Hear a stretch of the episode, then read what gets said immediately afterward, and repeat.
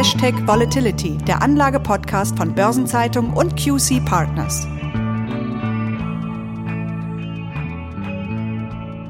Das Thema Altersvorsorge drängt bereits seit Jahren, wenn nicht Jahrzehnten. Das Umlageverfahren der gesetzlichen Rente scheitert an der demografischen Entwicklung, durch die immer weniger Arbeitnehmer immer mehr Rentner finanzieren müssen. Es führt also kein Weg am Ausbau der betrieblichen und der privaten Altersvorsorge vorbei. Doch Unternehmen und Pensionskassen ächzen angesichts des jahrelangen Niedrigzinsniveaus unter der wachsenden Last der Pensionsverpflichtungen und die private, aber staatlich geförderte Riester-Rente droht zu scheitern, weil die Regierungsparteien in der jetzt ablaufenden Legislaturperiode im Streit um die Höhe der Beitragsgarantien die dringend notwendige Reform nicht auf den Weg gebracht haben. Die Bedeutung der kapitalgedeckten Altersvorsorge ist, auch mit Blick auf die anstehende Bundestagswahl, heute unser Thema. Und dazu begrüße ich Sie, liebe Hörerinnen und Hörer, sehr herzlich. Mein Name ist Christiane Lang, ich bin Redakteurin bei der Börsenzeitung und ich spreche natürlich wie immer mit Thomas Altmann, Partner und Leiter des Portfolio-Managements bei QC Partners. Herr Altmann, Handeln ist in Sachen Altersvorsorge also dringend nötig. Im September steht wie gesagt die Bundestagswahl an und das Thema Rente ist ja schon lange zum Wahlkampfthema aufgebaut worden. Welche Pläne haben denn eigentlich die einzelnen Parteien? Hier gehen wir in der Reihenfolge der aktuellen Umfragewerte vor und starten mit der Union aus CDU und CSU. Die Union schlägt ein flexibles Renteneintrittsfenster vor, innerhalb dessen Versicherte ihren Renteneintritt frei wählen können. Die Entwicklung der gesetzlichen Rente möchte die Union zukünftig nicht mehr an die Löhne, sondern an die Inflation koppeln. Der wirklich große und neue Vorschlag ist aber ein anderer. CDU und CSU schlagen die Einführung einer weiteren Säule im Rahmen der Altersvorsorge vor. Und dieser Baustein soll dann kapitalgedeckt sein. Das Ganze läuft unter dem Stichwort Generationenrente. An vielen Punkten bleibt die Union hier noch vage und wird wenig konkret. Im Gespräch ist, dass der Staat schon ab der Geburt einen monatlichen Geldbeitrag in einen Pensionsfonds einzahlt. Die monatlichen Zahlungen sollen dann bis zum 18. Lebensjahr laufen.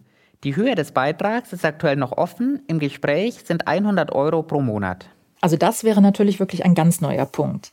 Nach den aktuellen Umfragen machen wir jetzt aber mit den Grünen erstmal weiter. Gerne. Bei Bündnis 90 Die Grünen fallen die Ausführungen zur Rente im Wahlprogramm relativ knapp aus.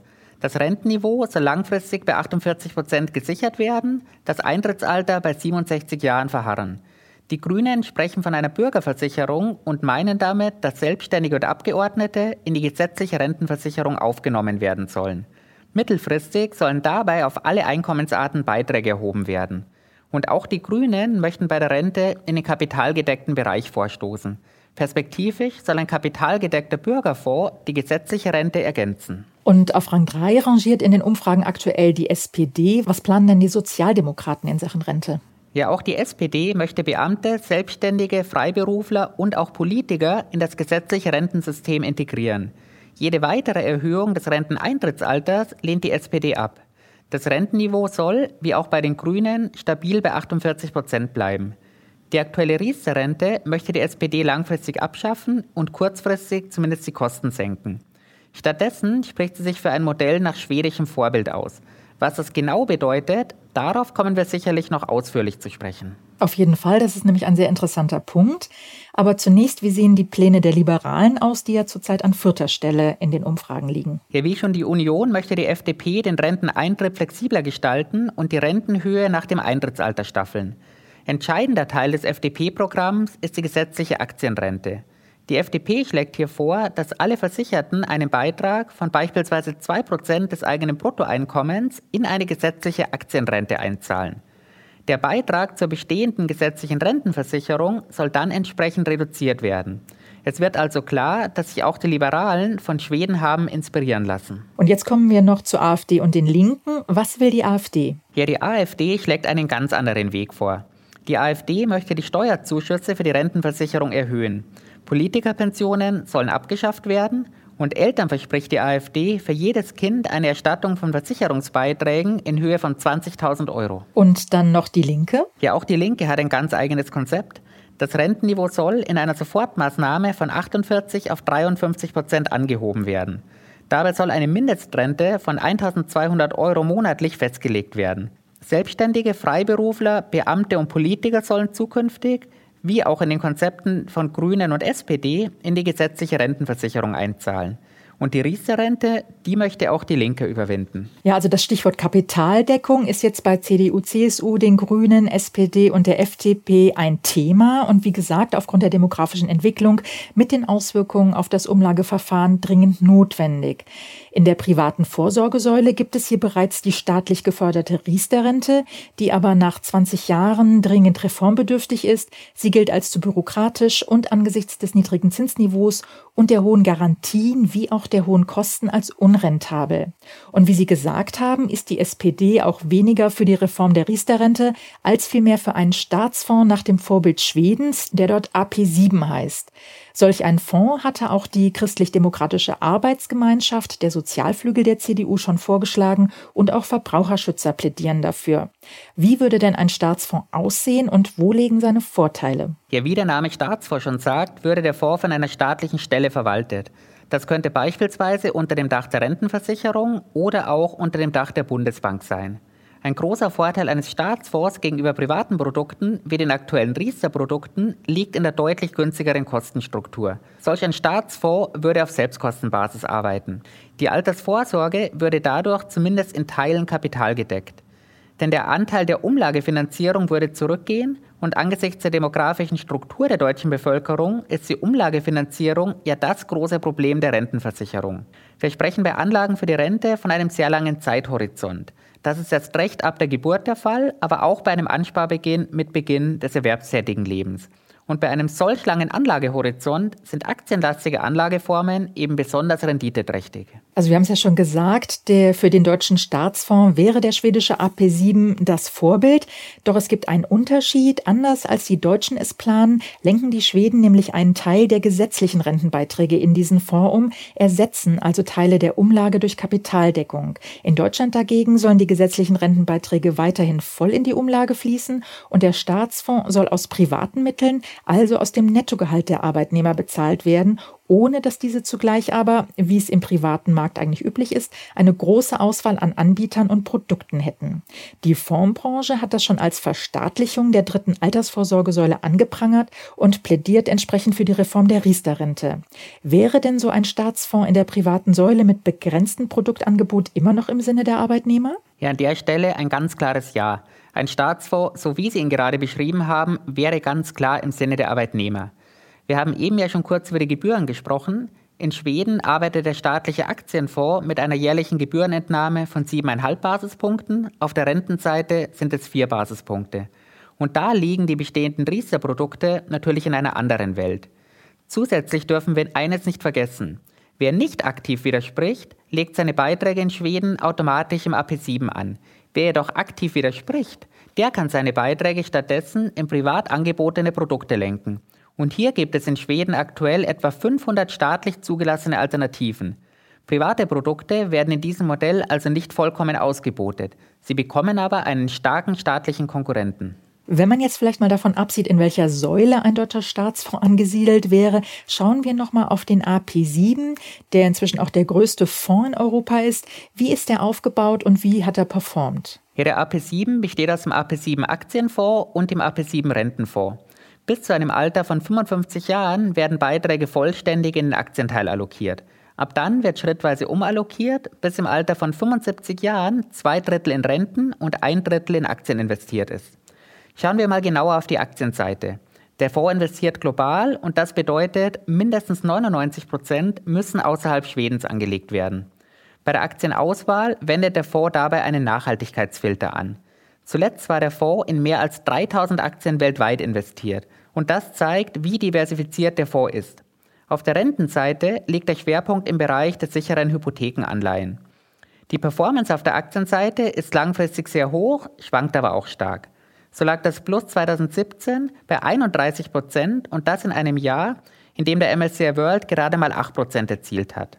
Im darauffolgenden Jahr 2018 lag das Minus dafür ebenfalls deutlich höher als beim MSCI World. Jetzt ist die Aktienquote in der ersten Phase bis zum Alter von 55 Jahren mit 100 Prozent extrem hoch. Wäre das denn in Deutschland überhaupt machbar? Die Bemühungen der Finanzbranche, die Bevölkerung in Massen zu mehr Aktien zu motivieren, sind ja bisher an der ganz besonderen Risikoaversion der Deutschen gescheitert. Worauf geht diese Skepsis hierzulande eigentlich zurück? Hier schauen wir erst einmal auf den AP7. Die Aktienquote darf ja sogar auf deutlich über 100 Prozent angehoben werden. Maximal 150 Prozent sind erlaubt. Dafür nutze AP7 gezielt Derivate, um die Rendite eben weiter zu steigern. Schauen wir auf Deutschland. Die Deutschen sind grundsätzlich ein sehr sicherheitsbewusstes Volk.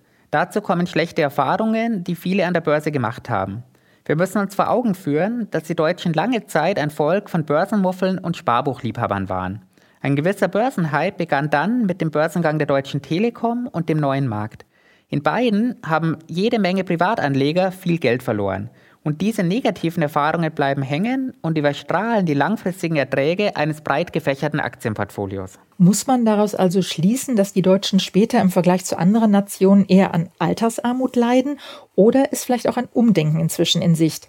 Wie hat sich denn eigentlich der Anteil der Aktienbesitzer in Deutschland entwickelt? Zum einen haben wir anfangs gehört, dass die Parteien sehr bemüht sind, das bestehende Rentensystem so zu reformieren, dass die ganz große Altersarmut ausbleibt. Aber wir sehen hier tatsächlich ein Umdenken in der Bevölkerung. Und das ist für mich eine richtig gute Nachricht. Im vergangenen Jahr waren 12,4 Millionen Bürgerinnen und Bürger am Kapitalmarkt aktiv. Im Vergleich zum Vorjahr ist das ein Plus von 2,7 Millionen. Damit nähern wir uns langsam wieder den Rekordzahlen aus der Zeit um die Jahrtausendwende an. Besonders positiv ist, dass wir bei den unter 30-Jährigen mit einem Plus von 600.000 zusätzlichen Aktionären und Vorbesitzern einen Anstieg um 70 Prozent hatten und das macht wirklich Mut für die Zukunft. Also tatsächlich deutliches Wachstum, aber eben von einer noch kleinen Basis aus. Wie können denn aktienbasierte Rentenkonzepte unter Berücksichtigung der deutschen Sicherheitsmentalität aussehen? Ja, sinnvoll ist bei Aktien natürlich immer ein möglichst langer Anlagehorizont. Von daher bieten Konzepte, die schon bei der Geburt anlegen oder ab der Geburt regelmäßig anlegen, mit Ansparzeiten von mindestens 65 Jahren natürlich erhebliche Vorteile aber auch mit Beginn der Berufstätigkeit verbleibt ein ausreichend langer Zeithorizont. Und bei solch langen Zeiträumen ist eine häufig nachgefragte und auch häufig angebotene Kapitalgarantie tatsächlich wenig sinnvoll. Denn diese Garantie ist teuer und zehrt an der Performance. Wichtig ist, dass die gezahlten Einlagen dem Beitragszahler auf einem individuellen Konto unmittelbar zugerechnet werden. Und wichtig ist außerdem, dass der Staat keinerlei Zugriff auf dieses Vermögen hat. Wenn wir jetzt mal weg von den staatlichen Konzepten gehen und auf die ganz private Vorsorge schauen, was ist denn besser, die Einmalanlage oder der Sparplan? Abgesehen davon, dass oft keine größeren Beträge für die Einmalanlage vorhanden sind, Gerade risikoscheuen Anlegern oder eben solchen mit kleinen Anlagebeträgen werden ja meist Sparpläne ans Herz gelegt mit dem Verweis auf den sogenannten Cost-Average-Effekt, der dafür sorgen soll, dass durch das regelmäßige Sparen ein niedrigerer Durchschnittskurs als bei der Einmalanlage erreicht wird. Dem widersprechen wissenschaftliche Arbeiten aber seit langem und auch Morningstar hat neulich eine Analyse veröffentlicht, nach der die Einmalanlage günstiger ist als das ratierliche Sparen. Was stimmt denn nun? Ja, über einen langen Zeitraum ist beides gut und sinnvoll. Da kann ich vorab schon mal beruhigen. Und dazu kommt ja, wie Sie es gerade angesprochen haben, dass Anlegerinnen und Anleger, die vorsorgen wollen, gar nicht unbedingt vor dieser Entscheidung stehen. Denn das Geld, das für die Altersvorsorge investiert werden soll, muss erst einmal verdient werden und steht meistens nicht ad hoc zur Verfügung. Was den Sparplan manchmal schlechter wegkommen lässt, ist ein statistischer Effekt. Vergleichen wir eine Einmalanlage über 30 Jahren mit einem Sparplan über 30 Jahre. Bei der Einmalanlage liegt das komplette Geld über 30 Jahre angelegt. Beim Sparplan ist nur die erste Einzahlung über 30 Jahre angelegt, die letzte Einzahlung hat faktisch eine Haltedauer von null. Im Schnitt vergleichen wir dann also eine Haltedauer von 15 Jahren beim Sparplan mit 30 Jahren bei der Einmalanlage. Auf solche Zahlen sollten wir also nicht allzu viel geben. Langfristiges Aktiensparen ist auf alle Arten sinnvoll. Nun gibt es ja immer wieder Einbrüche an den Börsen, zuletzt der extreme Crash zu Beginn der Corona-Pandemie. Aber es heißt immer, bei langen Halteperioden ist die Rendite positiv. Ist das wirklich so? Wie sieht es denn tatsächlich aus mit den Aktienrenditen bei langen Halteperioden? Hier nehmen wir hier als Datengrundlage den Dow Jones Index. Hier haben wir eine 125-jährige Datenhistorie ab dem Jahr 1896 auch wenn ein tatsächliches Vorsorgeportfolio natürlich breiter und vor allem globaler aufgestellt sein sollte. Ich möchte noch vorausschicken, dass die Zeitreihe, auf die wir jetzt schauen, zwei Weltkriege, die Finanzkrise und Covid-19 enthält. Damit sollten also genügend Risikofaktoren enthalten sein. Über diesen langen Zeitraum liegt die jährliche Rendite des Dow Jones durchschnittlich bei 5,5 Prozent. Und das zeigt schon mal, welche Möglichkeiten Aktiensparen bietet. Nun kann natürlich niemand 125 Jahre für sein Alter sparen, aber es ist natürlich klar, was Sie damit zeigen wollen.